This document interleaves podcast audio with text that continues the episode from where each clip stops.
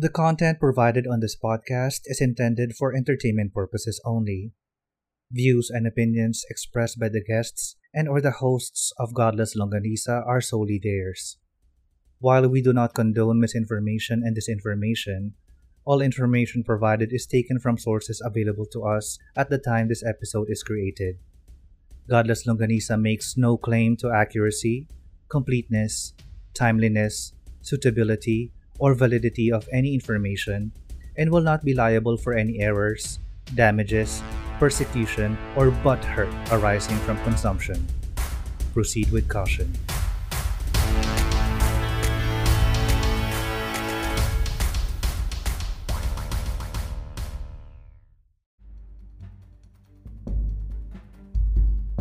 Hello and good day. This is Dandan. Uh, my name is Armin, and this is Godless Lang Langanisa. Yeah, I got it. I got it right. And uh, which is the Atheist Republic's first Filipino podcast. Did I said right? Yes. Yes, I did it. Good job. Good job. Whew. Yay! It's hard to me. do this. It's hard to talk when uh, I'm also uh, navigating through my screen, managing through the chats. But we can do this. Yes, I, Alright. I'll help you. I'll help you. I'm looking at the chat as well. Thank so we you, could do this you. together. Yeah. All right. Okay, so um, live now on Facebook, and we will also publish this in Spotify, Apple Podcasts, and wherever you get your podcast. But yes, this is Godless Longanisa, and we have on the show the founder of Atheist Republic, Armin Navabi. Welcome, Armin. Thank you for having me. And it's, it's about time. Like, what, what took you so long? I know. So we How had this. have- yeah, sorry. How long have you been? Uh, how, how long have you had this podcast? Um, we've well, we just turned a year So for one year, you didn't invite me. Okay, great. because I, I Uh, was shy. Uh, I've been. Uh, I'm use. I'm gonna use that Filipino card that I'm shy okay.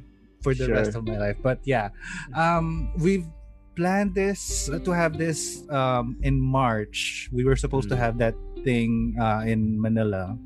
Uh, we're Right. supposed to fly in Man- to Manila, but Miss Coronavirus happened, and uh, You shouldn't mention her name. The Oh. algorithm will punish you. You should call it the pandemic because the al- Facebook algorithm would be like, "Oh, these people are spreading conspiracy." So they, yeah, oh God, how would Yeah. they? But or, or maybe we could say Miss Rona. Miss Rona, Rona. happened. Yeah, yeah. just like the I like that. I'm gonna use that. Mm, Miss Rona Yeah. or Miss Rona, do your thing. Uh, you know what? In my circles, if I say Miss Rona, people will accuse me of sexism. Oh, Yeah, they're like, "Oh, why is why why why do horrible things have to be a woman?" I always why do why do hurricanes have female uh, you know why is everything great male names and everything horrible has a female name so they were like i like I, so i have to you have no idea man everything i say everything i say people come at me so I have to be Well, careful. people get offended by anything, especially when they can. They are actively looking for ways to be offended. yes they're getting they're looking so hard for getting offended that these days they're even getting offended if you don't say something right Right. So you're like, okay, you know what? I don't want to offend people, so I'm just going to be quiet. I like. Now you could get accused of racism just for not saying anything. But anyway. God, this- it's Right. 2020. Welcome to Yes. 2020. Russell, I see Russell saying hell, oh, hell separate from the O. Mikey is saying, hi, Armin. Hi, Mikey. Okay. Thank you, guys. I know it's. yeah, I'm it's doing a good job co hosting this. I'm helping you go through the live chat. Thank you, Armin. Uh, let's give a shout out to Dale who couldn't join us now. Um, Oh. Dale is uh, managing through an emergency, a family emergency, and hope everything's well with him I hope now, it goes but- well. Yeah. Uh, and thank you to everyone who's joining us now and in the live stream. And well, despite the really short notice, we've just re- actually just decided to do this live while I was talking to Armin backstage or before the show. So thank Wait, you, we, everyone. we agreed to, to do this like like a few weeks ago, so why didn't you announce it until now? Um, Uh, see, I'm putting you on the spot. so I have not yet decided if I were, whether or not I should do this live. Um, okay. I mean, I, I don't do well in live, especially when I'm it's just me talking. Okay. So Especially when your co-host is giving you such a hard time. yeah, well, not really. I'm kidding. okay, um, so today we will have Armin talk about his life and uh, his deconversion from Islam and uh, how he founded Atheist Republic and uh, his future plans to um, the atheist community. So let's start. Okay. All right. So, Armin, um, I want to know, or actually, I've been reading through articles um, talking about your life, even your Wikipedia page, and from read, reading through it, um, I found out that you are uh, you grew up uh, in a Shia Muslim family, right? Well, Shia Muslim country. My family were extremely liberal. Oh, that's really Yeah. nice.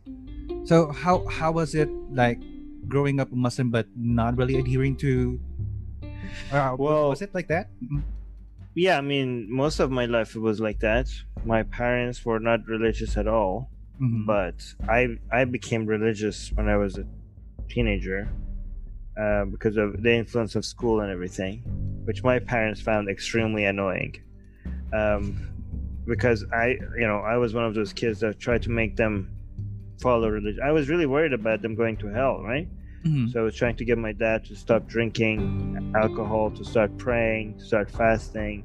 They didn't do any of those things, and I thought they're gonna burn in hell. And I constantly was bothering them about it. Mhm. Um, but then, yeah, that's why when I became an atheist, my parents' first reaction and was like, "Oh, thank God," because they, they were thanking God for making me an atheist because they couldn't handle me anymore. that was really funny. Okay, that's really weird because um, if we have to talk about this uh, in like coming from a Christian background, we're not really familiar in Islamic culture, but revealing that I am an atheist to my parents was really difficult. But um, it's really nice to hear that it wasn't the same case for you with your family. Yeah. Well, my parents were liberal. That's why. Um, Mhm. The problem is that at first they were relieved that I'm not religious anymore, but then they became more worried because they realized that just like when I was religious and I couldn't shut up about it, when I became an atheist, I it, it was the same thing. I couldn't shut up about it, and now I'm living in Iran and not shutting up about your atheism is not a very good idea, right? Right. So they were they went from being annoyed to all of a sudden being scared because they thought that like I'm gonna get myself killed if I keep talking about my atheism to my mm-hmm. friends um, and questioning my teachers at school. So Oh. they were very happy when I decided to leave Iran and go to Canada. They were like, "Go, get out of here." So so, yeah. so you left them uh, in Iran and then you moved to Canada. yeah, How old were you when this happened? I think I was 21. Yes. Mhm. Okay. So right around college, right? You went to college in Canada. Yeah, Right. I got a I got a student visa for a year college. Mm-hmm. No, that's Yeah. good. Uh, when when you moved to Iran, uh, you were already an atheist. Oh, sorry, you moved to Canada. You were already an atheist. And yes. how's that? How how how was the change in environment? How was the change in culture? Well, I mean, the change in culture for me wasn't as shocking because my family traveled a lot, Mm-hmm. and I, as a kid, I lived in, U, you know, UK and also in Germany. Mm-hmm. So, and we, you know, even before I moved to Canada, I already had seen more than twenty countries. So I was, I was very used to seeing different people and different cultures. So for me, it wasn't that big of a deal. I actually liked it. I liked the independence. I liked being separate. I liked having my own place and everything. So it was pretty good. That wasn't, yeah, that wasn't an issue Okay. when I moved to Canada. Yeah. Uh, but is- that but like was it like more of a fuel for you to be more into activism? Oh yeah, yeah. So the, actually, yeah, this one thing that changed was this whole idea, like, because traveling and coming back to Iran was not the same as feeling that you're free from Iran, because you always think like the Islamic Republic's eye is always watching over you, right? And I remember a feeling that weight being lifted off of my shoulder when I was in Canada, but I felt that weight being lifted even more when I got my Canadian passport, when I became a citizen, right? Canadian citizen because I always thought that there's a chance I could be sent back. Because when I got in Canada, I became openly uh, act like before I I founded Atheist Republic when I was still in Iran, right? But anonymously, right? When I went to Canada, I decided to be open about that I'm running Atheist Republic, right? But I always thought there's a chance that what if like one day my you know residentship gets annulled or something happens and they send me back and now it's so much record that i'm an atheist and not only an atheist i'm an atheist activist mm-hmm. um, of the world's largest atheist group um, and so when getting that citizenship made me feel safe after that right um, thinking like okay i can oh now i can say whatever i want about anything and nothing will ever happen to me right so that's a mm-hmm. that's a you know i don't I, I think a lot of people don't like living in free countries don't appreciate how valuable that is. Mm-hmm. You don't understand like the idea of you being able to say whatever you want about your opinions about politics or religion with no consequences is very rare. And they think like that's just how things should be. And that's how things are. And they don't understand how much blood and how much lives, how much safety, how much security, how much sacrifice has been made has been paid as a cost for these rights to be there right? So they don't appreciate it when they have it. And that's why people are so easily willing to give it away because they hmm. don't know what the cost was, right? So it's really easy to scare them into giving up their rights. That's really timely, especially at a time like this, uh, especially in our political climate right now. But um, we could probably talk about that uh, further later. But I want to send you back to that time when you were young and you were discovering or rediscovering probably uh, the, uh, your Islamic faith, and you realize that you are bound for hell. So, how did that affect you? How did that affect you as a young kid, and how were you um, interacting with your peers growing up? Okay, so I remember from from the first time I learned about um, hell, the idea of hell, I was terrified that I might end up there, right? Mm-hmm. Um, and I remember even as a kid, I was obsessed of thinking about it and wondering how I could avoid going there, right? Um, even before going to elementary school, I remember my aunt uh, one day telling me that and seeing that I'm crying about it, she told me like, "Don't worry, only the worst of all people will go to hell: the rapist, the murderer." Um, you know, but you're not going to go to hell. Don't worry about it. But when I went to school, they actually told us that that's not true. Most people are going to go to hell. Most Muslims even are going to go to hell, right? Mm-hmm. So for me, I couldn't understand why so many people didn't weren't worried about going to hell. Like they all believe that this is a real thing that they should be avoiding. And it's possible for them to be actually burning in fire for many, many years, screaming in pain um, and most people weren't worried about avoiding going there. They were going about their daily. They were in Iran, you know, at least the, all the people I knew, even even people who were slightly religious, or even people who are very religious, they just prayed, but sometimes, but most of their lives was were involved with, I don't know, their grades, their career, fashion, partying, um, you know, whether like your couches matches a carpet these are the things that occupies people's minds and to me it seems like they all believe that there's this thing called hell and they could end up there for a very long time. If i you know it seems like that should be the priority on everyone's mind all the time every goddamn second to make sure you don't end up there. If that is a real thing right. that should be the number one priority. I remember actually lighting a match and putting it on my arm just to see how much that hurts right? And then yeah i still have the mark um, and I remember that uh, thinking about that and thinking about um, how imagining that pain and imagining that all over my body, right? Mm-hmm. And then I said, okay, now imagine that for five straight minutes. And then I tried to imagine that for a whole year. And then for a hundred years. And then for 10,000 years. And like, I was thinking there's no way anybody could ever even imagine that amount of pain, let alone tolerate that, right? And then I also were worried about my parents because I thought my parents are going to burn in hell, right? Um, because they didn't fast, they didn't pray. The only times they saw inside of a mosque when if was when if somebody died or if somebody was getting married. That's the only time we would go to a mosque.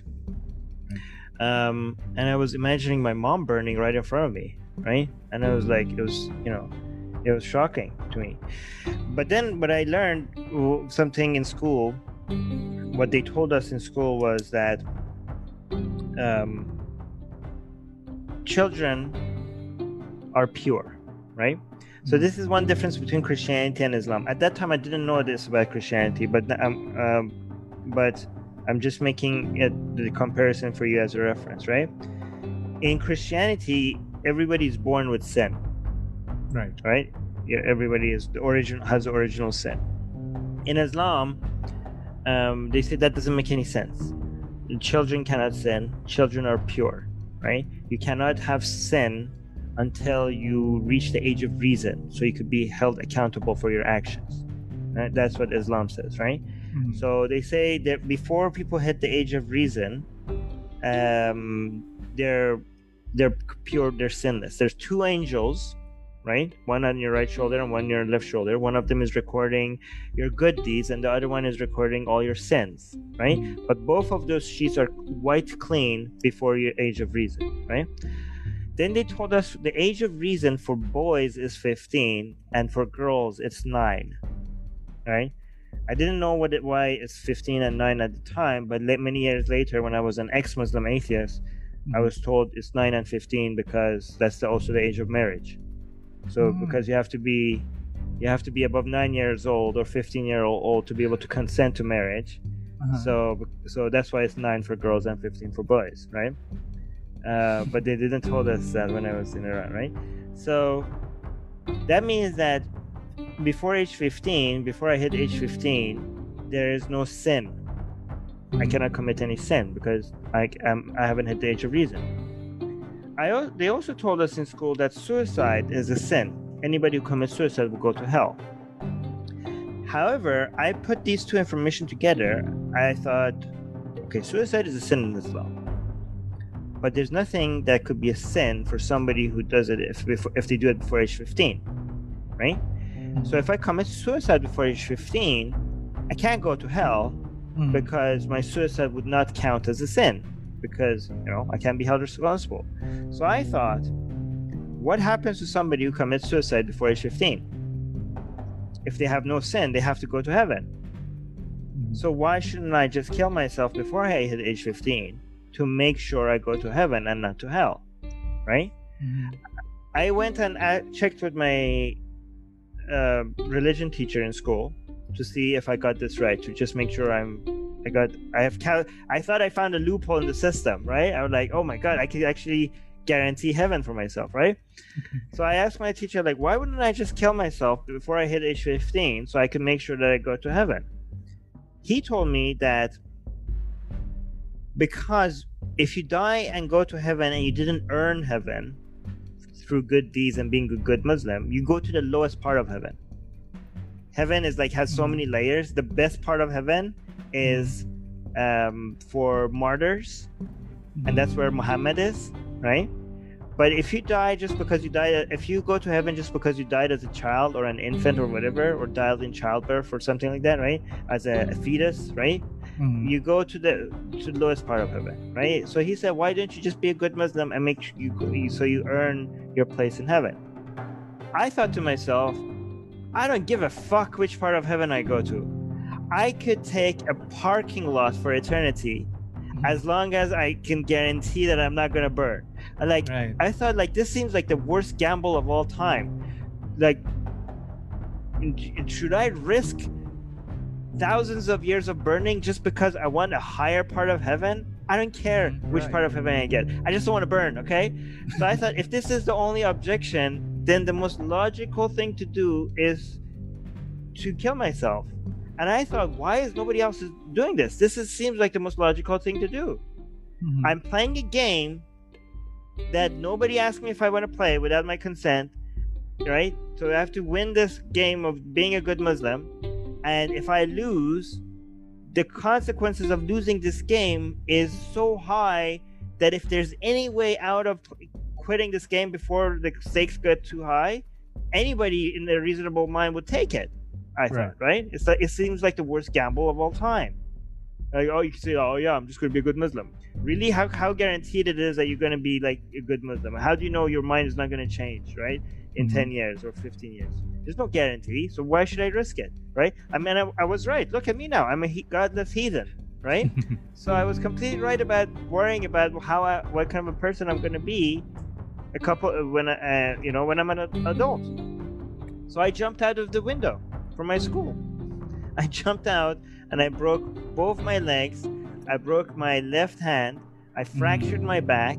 I was in the wheelchair and my bed for around seven months. And the only reason why I didn't try it again is because what I saw it did to my parents. I saw my dad cry for the first time. I oh. saw my mom walk into my hospital room and just collapse on the ground. And I felt like, okay, the only thing in this calculation that I didn't factor in is what I'm doing to my parents, right? Mm. So, I mean, but honestly, if I saw what I would become, I would have tried it a million more times. Like, me, me in the past and me today are enemies, right? So Mhm. me, that my my teenage me would be horrified about seeing me today. They'd be like, "Oh my god, if this is what I'm gonna become, a godless heathen? Not just a godless heathen, a godless heathen that has that started the world's largest atheist community. Like, oh, like, so that guy, the teenage me, tried to kill me. Okay, Mhm. and I also hate my teenage me because teenage me tried to kill me. Right? So we are we are enemies through time. right. But yeah, so when I hit age 15, I was like, fuck. There's no way quitting anymore. I can't commit suicide, so I have to play this game. I like I told myself, okay, this is Armin, this can't be that hard, okay? This is not that hard. How hard is it is to be a good Muslim. You just don't sin. You pray, you know, you do your prayers every day. You Mhm. fast during Ramadan, easy peasy, you go to heaven. Okay? I thought this is I can do this, I can do this, I can do this, right? But the problem is when you hit age 15, it's close to the time that you also start noticing girls more and more and more, right? So the whole idea of not sinning, you realize that it's a lot more difficult than you originally assumed, especially because in Islam, you have thought crimes. Sins you know it's not just on action. You could have like it's not like oh i didn't touch a girl i didn't look at a girl i didn't no you thought about a girl. You committed a sin. You committed zina in your mind. You committed Mhm. adultery in your mind. So even any thought that you have like so it's basically an impossible request right and it's it's it's an impossible request by design so you constantly feel guilty so you constantly have to think that you need forgiveness this is what religion does to you Religion Right. tells you it's, it creates an imaginary disease called sin, so that it could sell you an imagine an imaginary cure. And the disease has the, re- the re- request has to be something. This is why religions are also so obsessed with your sex life, Mhm. right? Because that they know that around the years where you know because you can't catch people that many that often when they become adults. You have to catch them when they're kids, right? Right. and when kids are go are going through their um, you know this self-discovery of the things that they like and things that they don't like that is using those desires to tell them that they're sick and there's something Mhm. disgusting and shameful about them and the only way to purify it is to go through the church or the mosque that's the- Mhm. such a powerful way of manipulating and brainwashing a whole bunch of people. Like don't worry. Yes yes yes you're diseased you're sick. We're all sick. We're all sinners. Don't worry. We have the medicine. You just have to come to, back to the religion. It just works so well. It's genius in some aspects. Right, right. Yeah, right. But and, and i also think about it. Like i i am saying that it was difficult it's difficult to just even control your thoughts even though i was like i was a straight boy straight teenage boy right but you know many years after i always imagined how much more difficult must it be for people who are gay Mhm. right because you know for me i always assume like okay you know for a whole bunch of straight boys and girls i always think like okay yeah this i'm i'm disgusting i'm but one day i will just get married and everything will be fine. I could just ask god for forgiveness and everything will be okay at that point right? Um and you know i will have a healthy relationship with a proper muslim woman and you know then all of these uh, temptations will go away. But the problem is, if you're gay, then you feel so they make you feel so disgusted about yourself and you know there's no way out ever. You know this is you forever and imagine the personal you know so religion keeps telling you that there's a hell but what they do is that they just create your own personal hell for you right so even though their hell doesn't exist they make one for you to carry around with you wherever you go and right. i can't imagine the level of trauma and self-shame and disgust uh, you know a whole bunch of gay people and trans people feel uh, when they go through religious brainwashing. Yeah, I don't know how it is though in Philippines. Is is it more accepting here in Philippines? Um, they say that they are more accepting, but when it comes to the the gays or the LGBTs asking for their rights already, that's where they draw, draw start draw, uh, drawing the line. Right. That's no, that's against the, the church. That's against morality, and that really upset upsetted everyone uh, in the LGBT community, especially me when I was young. So growing up gay, uh, I, I always thought that uh, it's a sin. It's a sin being me, and it's like that phrase. Uh, I was born sick, and I was commanded to be well. And it's always like that. It's always a struggle uh, between what I wanted or what who I am inside versus what everyone else expects of me. Right. That's a very powerful way that you said it. That's very simple and very to the point. It's a sin being me. Mm-hmm. It's a sin being me. Wow. That's a very powerful way. Yeah. I mean, it's un- it's an unforgivable crime against millions of people throughout many years that went through this this feeling. This feeling. It's a sin being me. I can't imagine how many people have been a victim of feeling like that. The, you know, I mean, I mean, even relative to physical pain, there's been shown that this is a worse pain to be to be ashamed of who you are, right? To not like who you are. That's more painful than physical pain. It is. It is, and it's really hard, especially when uh, you wake up and you hate yourself even every day, more and more every day, uh, realizing that you can't do anything with what you like and it should be a crime. It should be child abuse. It should be categorized as child abuse. Definitely, definitely.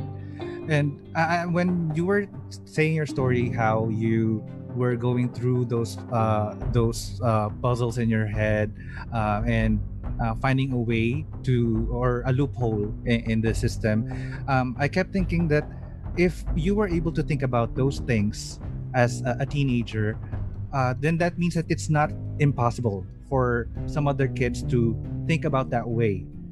Mm. Yeah. I only found for the past throughout my entire life, I only found two other people that um, thought that way, and only one of them tried it. So mm-hmm. it's very bizarre to me. I mean, it was, this is something I shared with my, you know, this was my 12, I think 13 year old me. Um, 13 or 14, I'm not sure.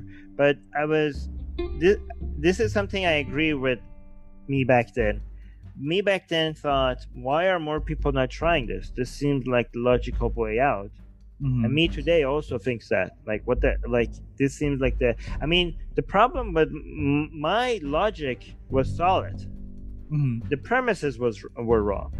So I had faulty premises. I, pl- I applied perfect logic to faulty premises, so I got a bad conclusion right? Mm-hmm. So, given that my logic is solid, why are more people not coming up to the same conclusions given those premises? I don't understand. Maybe because they just don't take their belief seriously. But really, like nobody is taking it that seriously. I know there was this one mom in the United States that tried to drown her children just I've to guarantee. Um, yeah. No, not tried. Actually, she did drown her she children. Did, yeah so that she could guarantee them heaven. So she thought the same way I did, but she damned herself to hell. That's like the level of sacrifice. See, here's the interesting thing. Here's a moral dilemma. If all of this is true, right? By the way, I'm not advocating this, okay? This I'm just trying to show you how ridiculous these beliefs are. If I I could justify killing millions of children because I could say if I kill millions of children, I will go to hell because of killing innocent people. But I will save millions of children from going to hell because they died as children. Right? So I will sacrifice myself. I will make my body fuel for hellfire to save all these children. Would that not be a moral act in that like if you if you say because if you kill like a lot of them a lot of the children that you killed would have gone yes so it's so sad that you killed them and they were um and you know you shortened their lives and the parents were suffering that they lost a child. But compared to eternal hellfire that's that's much of a less of a pain right again I'm, i want to be clear i'm not because some people feel like oh my god armin is advocating child i'm just showing you hmm. that how ridiculous beliefs if you take them to the logical conclusion can give you very dark and horrible conclusions. This is how people commit horrible crimes in the name of religion. Sometimes if you actually look at the reasoning the reasoning the reasoning unfortunately is solid the problem is the premises that they were given to, right? This is hmm. why when you fight religion, you don't fight the, you know, you don't you don't focus on only on the radicals, right? Because like, oh, forget the moderates and the people who are not hurting anybody. Forget them. Let's just focus on the radicals and the people who are, you know, causing harm using their religion. I I disagree with that. No, you have to go after all religion as a whole, right? Because they even the even the people who are not harming anyone they are normalizing and they're spreading an idea that if you take it, if you take to its logical conclusion would have atrocious you know consequences right? Mm-hmm. you don't you don't wait for bad ideas to have bad consequences for you to fight them. You fight against bad ideas even before they have the bad consequences you know? The, the time that you stand against bad ideas is not when they eventually become you know when when they become harmful. If something right. is not true you fight it regardless you know regardless of the person believing it actually harming people at that time or not. So what i said is like palm reading right? I don't know how many wars right now being waged in the name of palm reading. No, mm. no murders or child abuse right? But palm reading is ridiculous. I'm not gonna wait i'm not gonna be like oh palm reading is you know harmless nonsense so mm-hmm. I'm not going to fight it. No, it's ridiculous. People who believe in palm reading, they're also going to believe like, oh, vaccines cause autism because they don't have the tools to see what's bullshit and what's not. So if I, if somebody, anyway, I don't, I don't go fight people with their ideas if they don't allow me, right? Like I'm not saying go walk to two people like, oh my god, you, your god is a lie, you idiot. Like no, like I wait for people to give me a green light. Like I don't just, I don't force myself on people, right? right. I make sure that whoever I'm talking to, uh, they're giving me the permission or they have invited me to talk to them about whatever they want to talk about, right? But if the, if they do get the green light and they believe in palm reading, I will fight that belief as aggressively as I would fight Christianity and Islam, right? Mm-hmm. Because that's they have given you an opportunity to show for you to show them how gullible they are, right? And, and if, if people who are gullible enough to believe in things without evidence when it comes to harmless beliefs, they will do it again. other beliefs that. So what I always say is that if we allow har- um, people believing in harmless nonsense without evidence, mm-hmm. we're also opening the door to people believing in harmful nonsense without evidence. Right? That's a good thought, right? The tools for fighting both of them is the same, so you don't you, know, you don't discriminate based on harm. Okay. Is it your birthday? Why do people in the live chat are saying happy yeah, birthday? Yeah, it is my birthday. oh my! You didn't tell me happy birthday. Thank you. Why didn't happy birthday? Yeah, and it's also weird that I'm working on my birthday. oh my god, I feel, I feel, I feel, um, you know, sad and honored at the same time. I'm wasting your birthday, but I'm also honored that you're spending your birthday with me. Oh, that's well. Actually, I really wanted to do this uh, on a weekend before my well before today, but uh, well, I thought yeah, might as well do this on my birthday since it's my one of my dream interview to have this. Oh, oh yeah. my god! Wow, that's why I'm so nervous. no, don't be nervous. You're an amazing host. But thank you. Wow, that means a lot to me that you said that. Oh, yeah. oh thank you. thank you. Thanks, I appreciate that. Okay. Well, happy birthday. Hopefully next time we could do it in person. Yeah, we'll do it on my birthday again. okay, deal. okay, so um, let's so you already uh, had that that incident where, where and um, you were in a hospital. Um, I kept think I keep thinking that uh, did this uh, drive you away from the faith or did it drive you toward uh, deeper into your faith? Oh, okay. So the thing is that when I became religious, I tried to understand God more and more, right? I still this whole idea of hell still bothered me especially because I couldn't understand why how is this is how this any of this is fair, right? Um even though I became religious, my parents were still extremely liberal and I had to deal with the idea that they're going to burn in hell, right?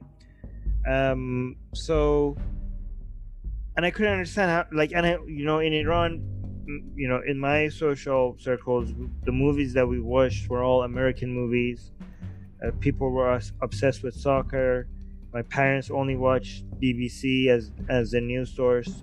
So I always, when I was watching like TV or when we were watching soccer or when we were watching the news, I always thought like all of these people are gonna go to hell. Like I thought like, oh look at these all these actors that everyone here in Iran is celebrating. None of them are Muslim. They're gonna go to hell for eternity. And then my dad, we were watching BBC. Oh, that anchor, that guy, this person, they're all gonna go to hell. Like, and I thought like how's that fair? Like it doesn't like these don't seem like bad people, right? right? So I tried to wrap my head around how is it possible for these people to be all going to hell. So one thing I try to do is to like to justify all of this is to think like maybe when maybe they're all kind of Muslim, like maybe Christianity is kind of like Islam light. Like Islam means like surrendering to God so maybe they're all kind of surrendering to God through Christianity and Judaism. Maybe they, these all religions are kind of the same thing. Maybe all these mullahs around me didn't get the fact that they're, you know, what Muslim really means. You know, mm-hmm. Try, I was trying to come up with an inclusive version of who goes to heaven to include all of these people because I couldn't, I couldn't accept that they're all going to go to hell, right? So what I did was I went to my school's library and I found a book called The History of Religions. So I, I thought like maybe this would teach me more about other religions and you know maybe they're all they have the same roots. Mm-hmm. But uh, when I started reading the book, though, it didn't start talking. It wasn't talking about Christianity and Judaism. It started talking about cavemen, and I, that was like a surprising start for me. And then it started like talking about the first earliest signs of religion, you know, and people, um, you know, burying their dead and putting gifts next to like the whole the first ideas were like the fact that they put gifts next to their dead gave them the idea of that this person could rec- actually could receive gifts like there's some mm-hmm. idea of an afterlife. Right. And then it kept on talking about like it went to egypt and you know every chapter after chapter kept on going to the evolution of religion. And it kept on looking like okay these people were borrowing from there and there and they also mixed it up with their own stories and this for for political reasons, this pharaoh decided to get rid of all the other gods and just make this god the main god. And the more I read, I was like, this is all made up, isn't it? right? And then I was like, and I was like, wait, maybe my religion, like, is is my religion also made up? And then I thought, wait a minute. At one point, did I accept that this is true? And I really tried thinking long and hard for the moment that I accepted Islam as true, and I couldn't remember. I like, wait, why did I accept this all as true? Like, mm-hmm. and then it just dawned on me. I just, I just it was just an, it was just something that I accepted. But then I thought, like, uh, well, obviously it's true. Like, everybody I know thinks this is true. Like, I didn't know a single atheist. I didn't hmm. know a single person that was atheist. But I was think I was coming to this realization that this is man-made, without ever knowing a single other atheist. And I felt, and I felt like, how arrogant can I be to think this? I thought, like, Armin, stop being ridiculous are you actually suggesting to yourself that you are you have figured out that this is a con this is all made up mm-hmm.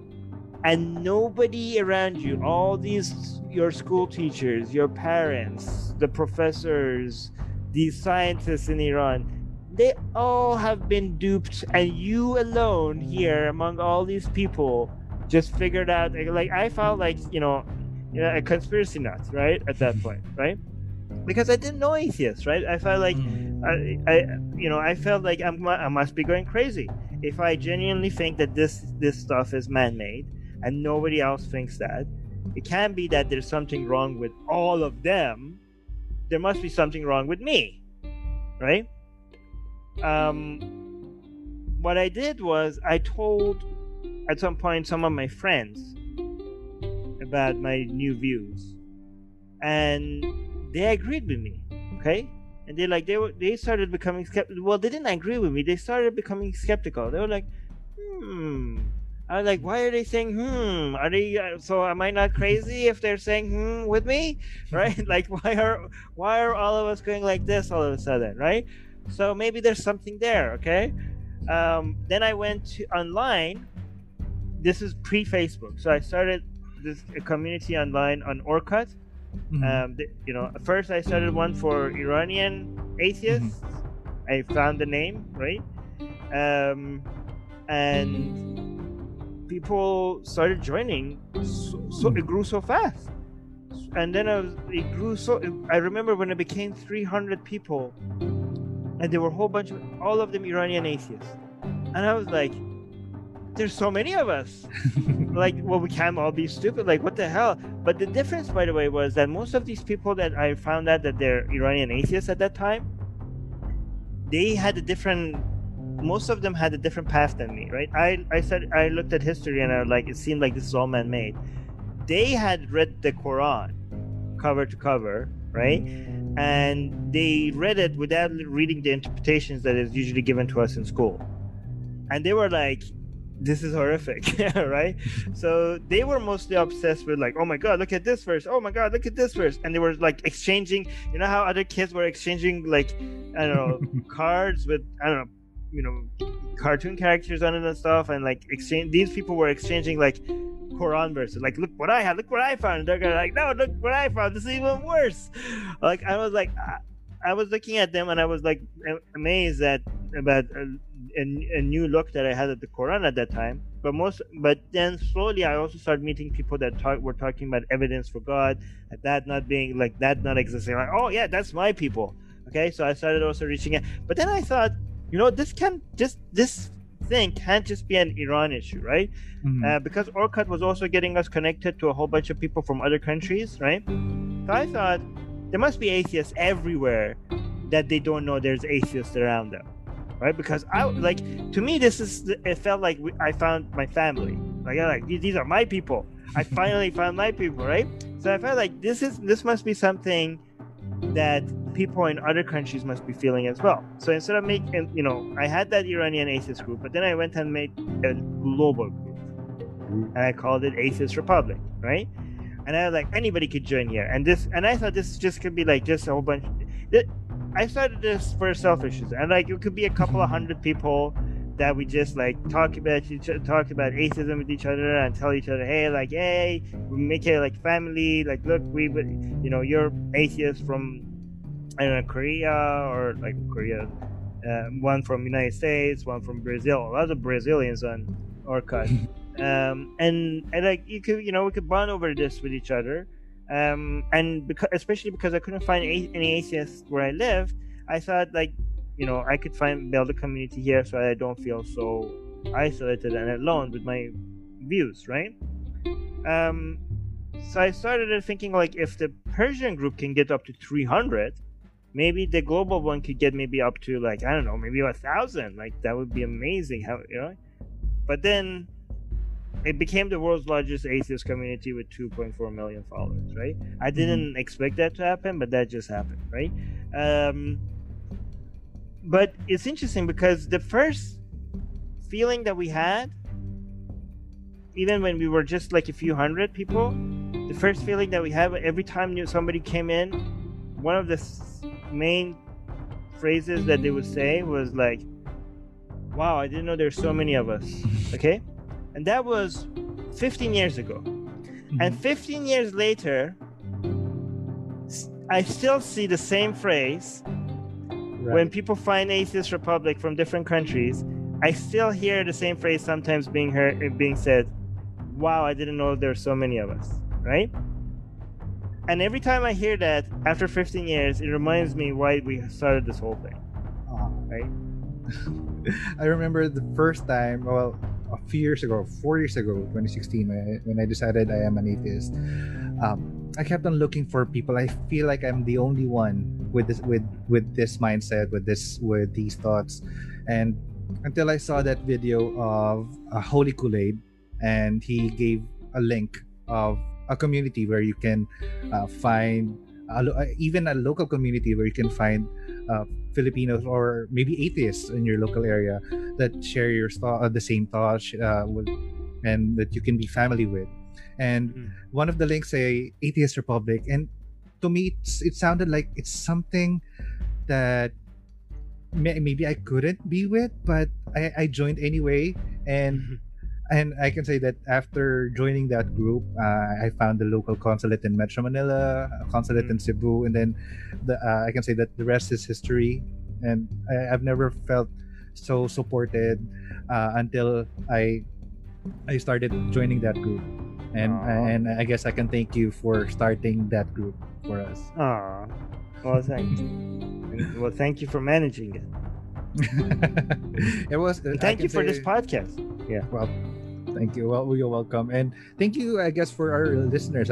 And we were talking about this earlier uh, that not everyone who listens to this podcast are atheists. And mm. I'm glad that I'm reaching that part of the community that are also that not necessarily share the same thoughts, but are open to challenge their faith.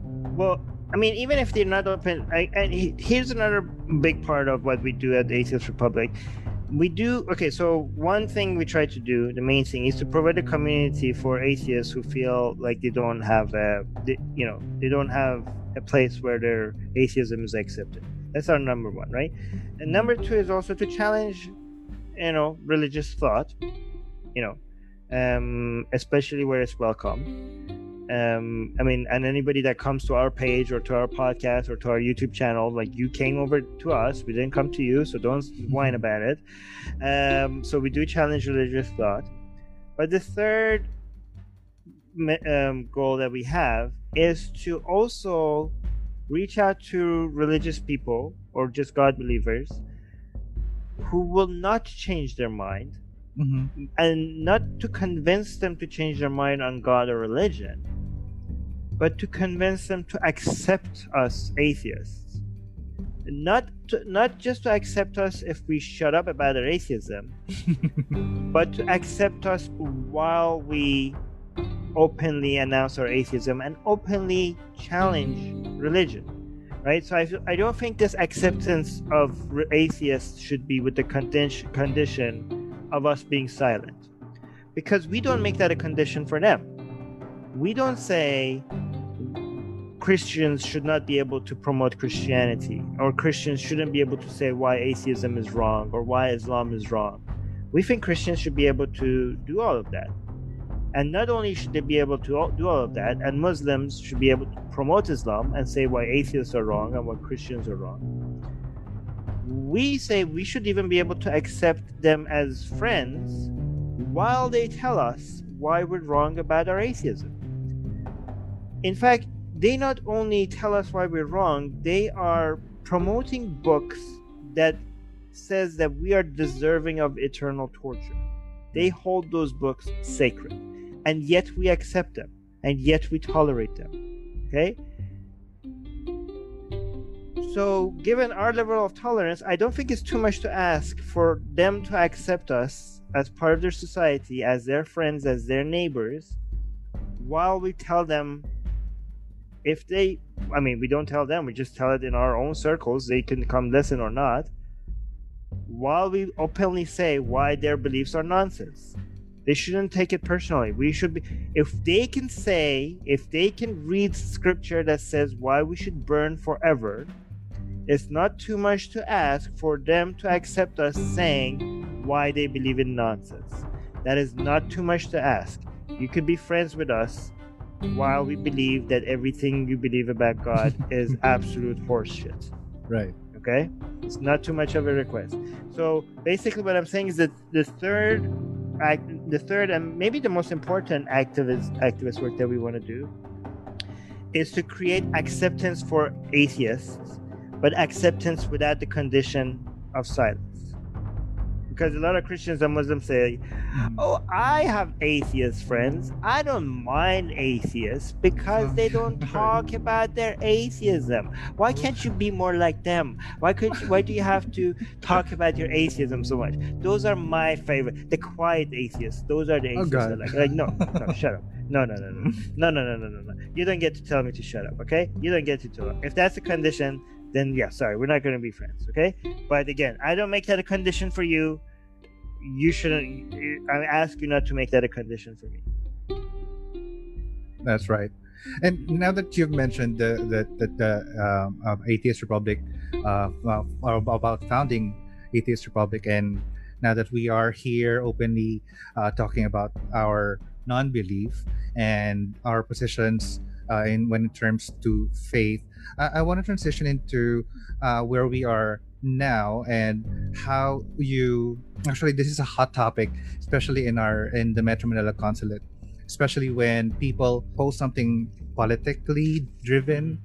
And we also get comments about that in the podcast and even in our page and our twitter uh, accounts um, when we talk about something political and people comment that or, or on why we have to talk about politics um, this has nothing about uh, had nothing to do about being an atheist uh, what's your stand on that and where where where uh, what's your opinion on that about atheists talking about politics Okay, so so since the very foundation of Atheist Republic, we made it very clear, and we've been repeating this for 15 years. Atheist Republic is a community for atheists. It's not a community only about atheism. It's only a community for atheists to talk about whatever the fuck they want. Okay? Um, and we actually started a page called Nothing But Atheism because to for people that keep saying, "Oh, why are you talking about this? Why what has this got to do with atheism?" Because technically, nothing is purely atheism other than the claim that there's no evidence for the existence of God. Other than that, no other statement is purely about atheism, right? So we made a page that called was called Nothing But Atheism, and this page once every few months would just pay would just post still no evidence for God, and then a few months later would just post still no evidence for God. Like, and we will direct them there. Like, okay, if you want to talk about atheism and nothing but atheism, that's the page for you, right? Here we're atheists. Atheists, atheists talk about more than just atheism. Just like LGBT groups, when LGBT get groups get together, do they talk about LGBT and nothing but LGBT? No, they get to get LGBT groups. They get together and they talk about everything. They talk about politics. They talk about movies. They talk about the weather. They talk about everything. Other groups, they're just getting together. I mean, how much bonding can you do if you're only constantly talking about we want to bond, we want to build a community. We can't do that if we just limit it to one topic, right? So mm-hmm. that's one thing. Um, another thing is that we need to practice, okay? Because a lot of people join atheist groups and they're so excited at the beginning and they're like, "Oh my god, my like my people, these are my like like-minded people. I love it. We all agree on everything." And they one week after they realize that they agree on almost nothing other Right. than a lack of belief in God, right? They realize like, "Oh my, these, my these are my people. They are like-minded." They're like, and then the left-leaning people would say like, I didn't know that there are so many atheist right wingers, and the right wing people were like, I didn't know so many atheists are le- left wing idiots, right? So, so it was like, oh, I didn't know. How could you be an atheist and believe in this? And the other person like, how could you be an atheist and believe in that? So like, and then they keep fighting with each other, and then be like, they quit. Like you're like, oh, I thought atheists were supposed to be intelligent and blah blah blah Oh, blah, blah. God. and they end up quitting, right? so, but the thing is that what I say is like, this is actually your we don't want to build, a monolith of atheists that agree on everything, right? We agree on nothing other than a lack of belief in God. And this diversity of opinion should be seen as a strength rather than a weakness, okay? Because as atheists, we live in a world where most people disagree with us, okay? And they use this disagreement with us as something very sensitive and something as an excuse to be hostile towards atheists. Atheists are one of the most discriminated groups on the planet, right? Um, and it's all based on a disagreement, not based on. It's just based on like, oh, you think this? We don't think so, and all that hostility is just based on a disagreement. And then we're what what what are we doing? We're asking. We're, the the world is not going to turn atheist tomorrow or Right. the day after. Okay, so what what we want from the world is not for the world to turn into atheists, and like, and you know most people becoming atheists. That's obviously unreasonable. Um, you know, at least not for another hundred few hundred years, but in the meantime, what we're asking is just acceptance, even, even with this disagreement. And yet, we can't do that with each other. We can't do that with each other, and we're asking the world to accept us based on this even with this disagreement. How could you go out and tell, "Hey Christians, please tolerate us atheists, even you disagree with us passionately"? Dear Muslims, please accept us. Please accept us as part of your society, even though we have passionate disagreements with each, uh, with us. And then we go meet other atheists, and we're like, "Oh, you're we, we disagree politically." And oh, I'm, I'm I'm done. I'm out of here. I can't tolerate this. You can't tolerate disagreements, and you want other people to dis- tolerate you, even though they disagree with you. Like we can't. If we have this request from the world, we have to practice what we're preaching, and we have to, you, and, you know, practice practice both in the in the in a way that to show that we're capable of it, that we're not hypocrites, but also to act, to genuinely like train ourselves to be to not see disagreements as an excuse for us to hate each other, right?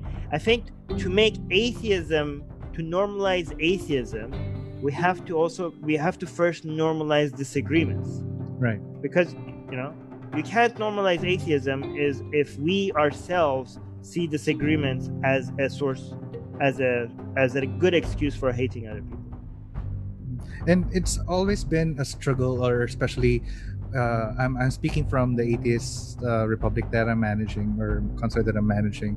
It's always been a struggle to remind people to talk civilly uh, in, in the discussions or be respectful with each other especially when encountering disagreements uh, with their opinions. And it's it's hard but it's something that we have to do as a community and it's something we have to drive for each other to practice talking uh, in a respectful manner. And realize that we ha- always have to challenge our, our views now because what we believe now may not be what we believe 10 years later. Because if we were able to change our mind from uh, being a religious person to being a non-religious person now how how much more of that particular opinion that you have now can be changed in a few years right, yes. Yeah i tell people what are the chances that the only thing you were wrong about was a belief in god? And now that you got that now you're good. Everything you believe in is right.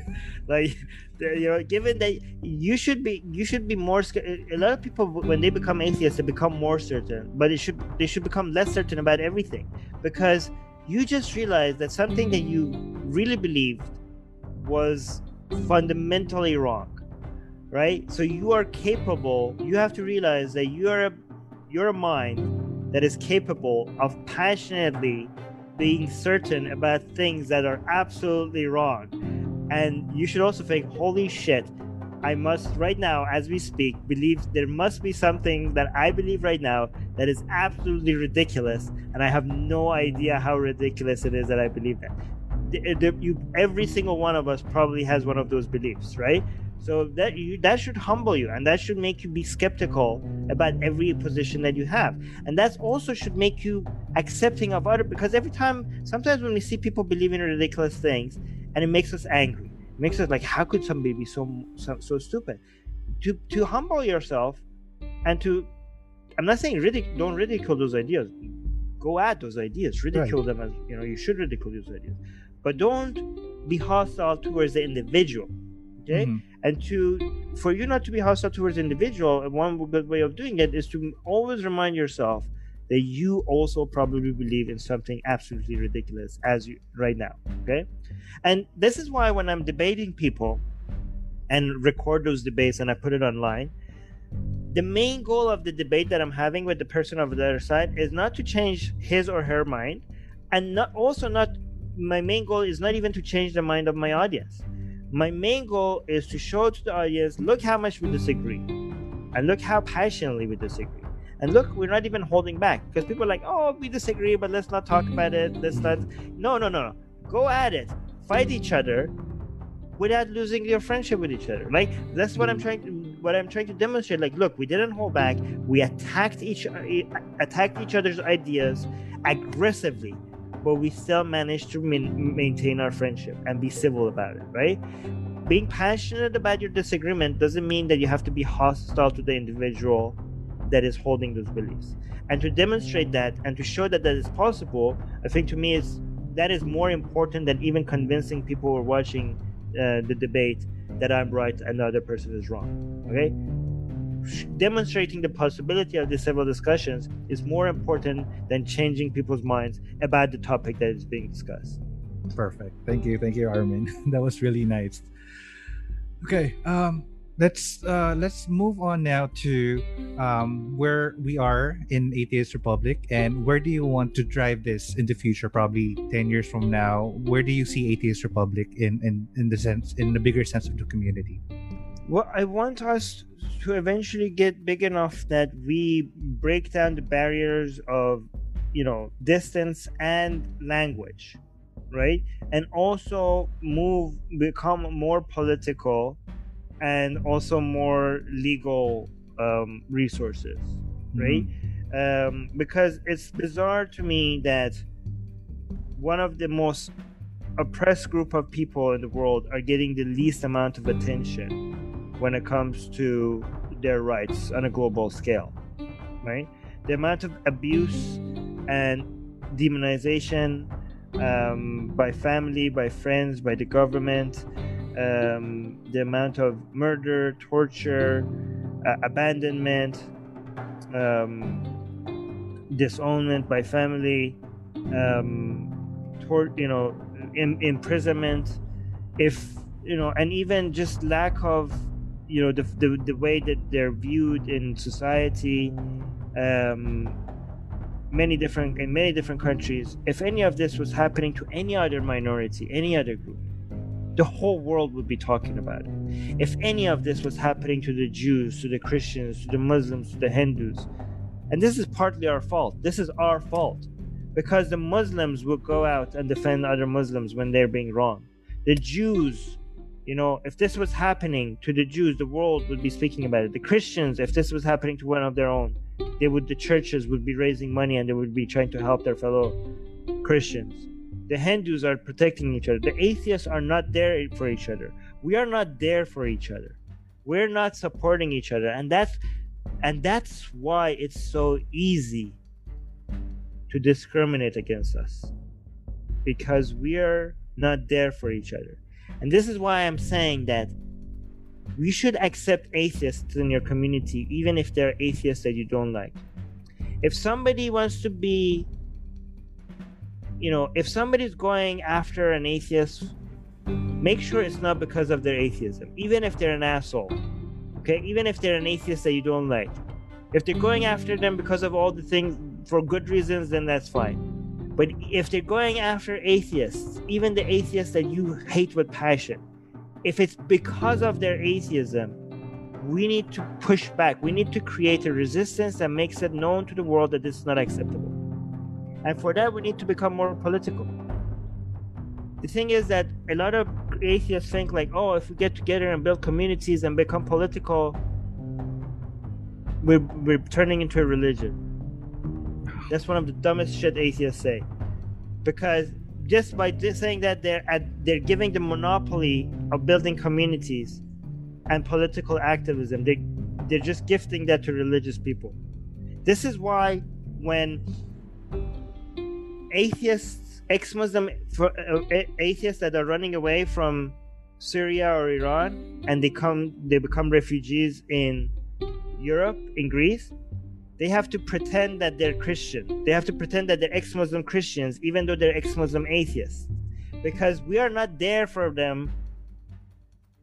You know, when they're when they're getting off those boats, they're not atheists waiting for them to support them right? Mm-hmm. But if they're ex Muslim Christians, the Christians are waiting there for them with food, with legal advice, with childcare, with everything that they need to support them. So they have to be like, oh, we're Christian because there's no atheists out there here waiting for us to support us.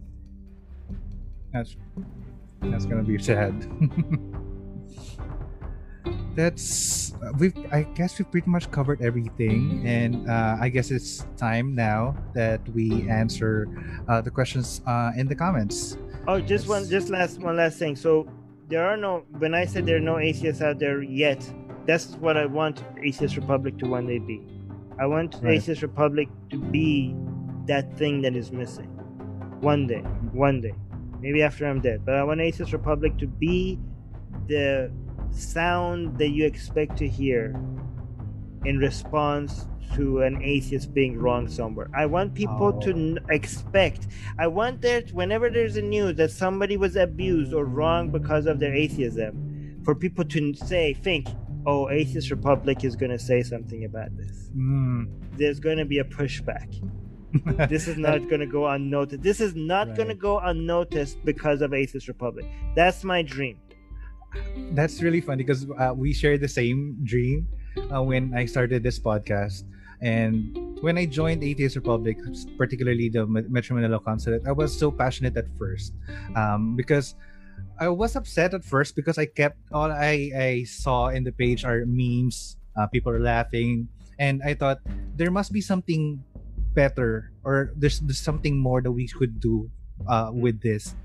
That really drove me I, I was wrong at first. I was really too much passionate at, at, at first. But then when uh, years into the group, I realized there should be something more that we're doing. And I realized that if there's a, a point person, perhaps somebody, uh, or at least a group that that if something happens in the government, something that happens in the society that is too controversial, and people are gonna be waiting for uh, our opinion or opinion of that group, um, they would go to that group. Uh, what do you right. think about this? Yeah. Yeah, yeah well, but let me tell you though, like right now, every time when there's some an atheist in need or being deported to back to Saudi Arabia or in danger, when we do a fundraiser and the fundraiser becomes successful, it's because of those memes. Like if we those memes could brought the page to a place right now. Mm-hmm where we could bring attention to something that needs attention. If imagine if we all imagine if we did imagine if we only did like hi fundraiser hold this this is like this is serious news here's an article then we wouldn't be in a place today where we could actually post something that needs attention that would get the attention that it deserves so you have to yeah so those memes saved a lot of lives to be fair mm. right. right. Well, to be fair with them uh, but yeah i was in that realization that uh, it shouldn't be too too serious to a point that it, it bores everyone yeah, yeah. and we have to find the ba- the right balance between having too much fun and yeah. and finding finding that purpose of why we exist as a community people need to laugh I, I remember that meme and let people enjoy things. okay, let's go in the comments. Let's see. It's mostly greetings. Um, I have a question for Armin uh, coming from uh, Raul Roa. He asks, um, "Hey Armin, what's your view on reformation of Islam and the and the efforts that Oof. Maajid Nawaz is doing in advocating this?" I like Maajid Nawaz's efforts on everything except reforming Islam. like that's the only thing I don't like about about his activism. I don't think Islam um, should be reformed. I think Islam should die, just like Christianity and Hinduism and every other religion. Okay, I think reforming um, ref- Islam needs to die, and reformers have been slowing the process of the death. Um, you don't you don't reform bullshit you can't reform bullshit. You have to get rid of bullshit. But I have gone into a lot of detail about why I don't think you know reforming Islam invo- involves in replacing one lie with another lie mm-hmm. because mm-hmm. you think this other lie was going to be less harmful to you than the original lie. Yeah, I'm not in the business of replacing lies with other lies. I'm repl- I'm in the business of eradicating lies. That's good. And I like the comparison between like it's like you're putting a ribbon around a turd. So yes. if it's a turd, it's a turd. yes. Let's see. Do we still have more questions here? Um, I debated Maajid Nawaz on this, and it was recorded, but the audio was corrupted. Oh, that's unfortunate. That's my nightmare. running a Mm. podcast. At least in a podcast, you can tell in real time that is happening. If you're live streaming. Oh yeah, this is why you should live stream because your audience will tell you there's no audio. See, still have folks. I the podcast or the live stream keeps crashing. I don't know why, but I'm not sure if we still have. We're still live, rather. We are, we are. I see it. Okay. Maybe it's just my internet connection. Let's see. People are saying happy birthday. I'm liking every person that is saying happy birthday. to you. Ah, thank you. That's exactly. Oh, Dennis is saying that's exactly why AR is very important as a community, as it, as it is uh, hard being alone, starting out as a skeptic, feeling like an outcast. Yes, exactly, Dennis. That reacting? There's a question here for uh, the ATL, anti-terror law, but um, I don't want you answering this because um, you might be Yeah, targeted yeah. for this, especially. Yeah, they say yeah. they say don't shit where you eat. Yeah. Let's see. Oh, Alan Brito. Thank you, Alan Brito. Um, Alan Brito is Jove's uh, partner. Okay. Hi. Hi. Oh, it keeps. Yeah, you should use StreamYard for first live streaming. Yeah. Uh, I, maybe bef- just before my monthly subscription for Zoom runs out, maybe I'd, Mm. I'd switch to uh, StreamYard uh, because it's gonna be another thousand monthly. So Right. let's see. I don't think we still have any more questions. Um, I guess that means we could wrap up here. Um, Okay. so, uh, any final message to the Filipino ATS community, Armin? Um, I just can't wait to see you guys. I was gonna see you guys in Manila, and hopefully in Cebu as well, maybe in Davao. But I really wanted to come and see you guys. We were planning to see. Uh, I was planning to come right before the whole um, pandemic situation started. So, I mean, I, I, I- guess I can't complain because if it happened a bit later, I might have got stuck there. But I, I genuinely want to see you guys in person. So Mhm. uh, if you're part of the Atheist Republic Manila Consulate uh, and the Cebu Consulate and the Davao Consulate, uh, once this whole pandemic is over, I would like to arrange something and meet you guys. So look forward to that. Look forward to I mean, if you if if you, if they want to have me, I don't know. Maybe they're like, yeah, sure, Armin, whatever.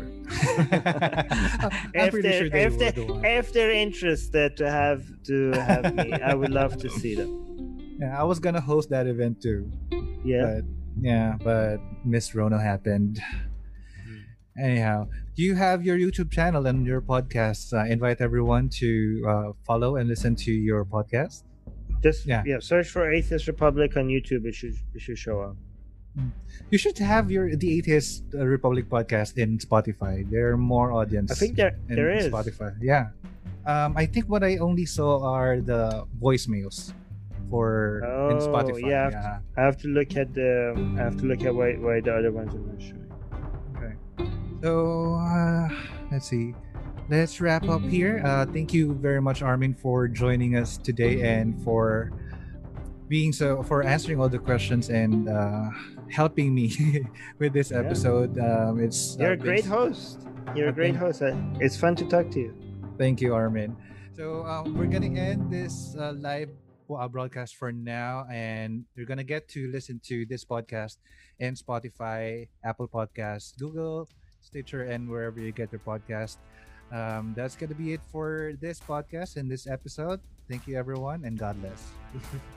God, we Mm, say God bless. yeah, we say God bless. That's nice.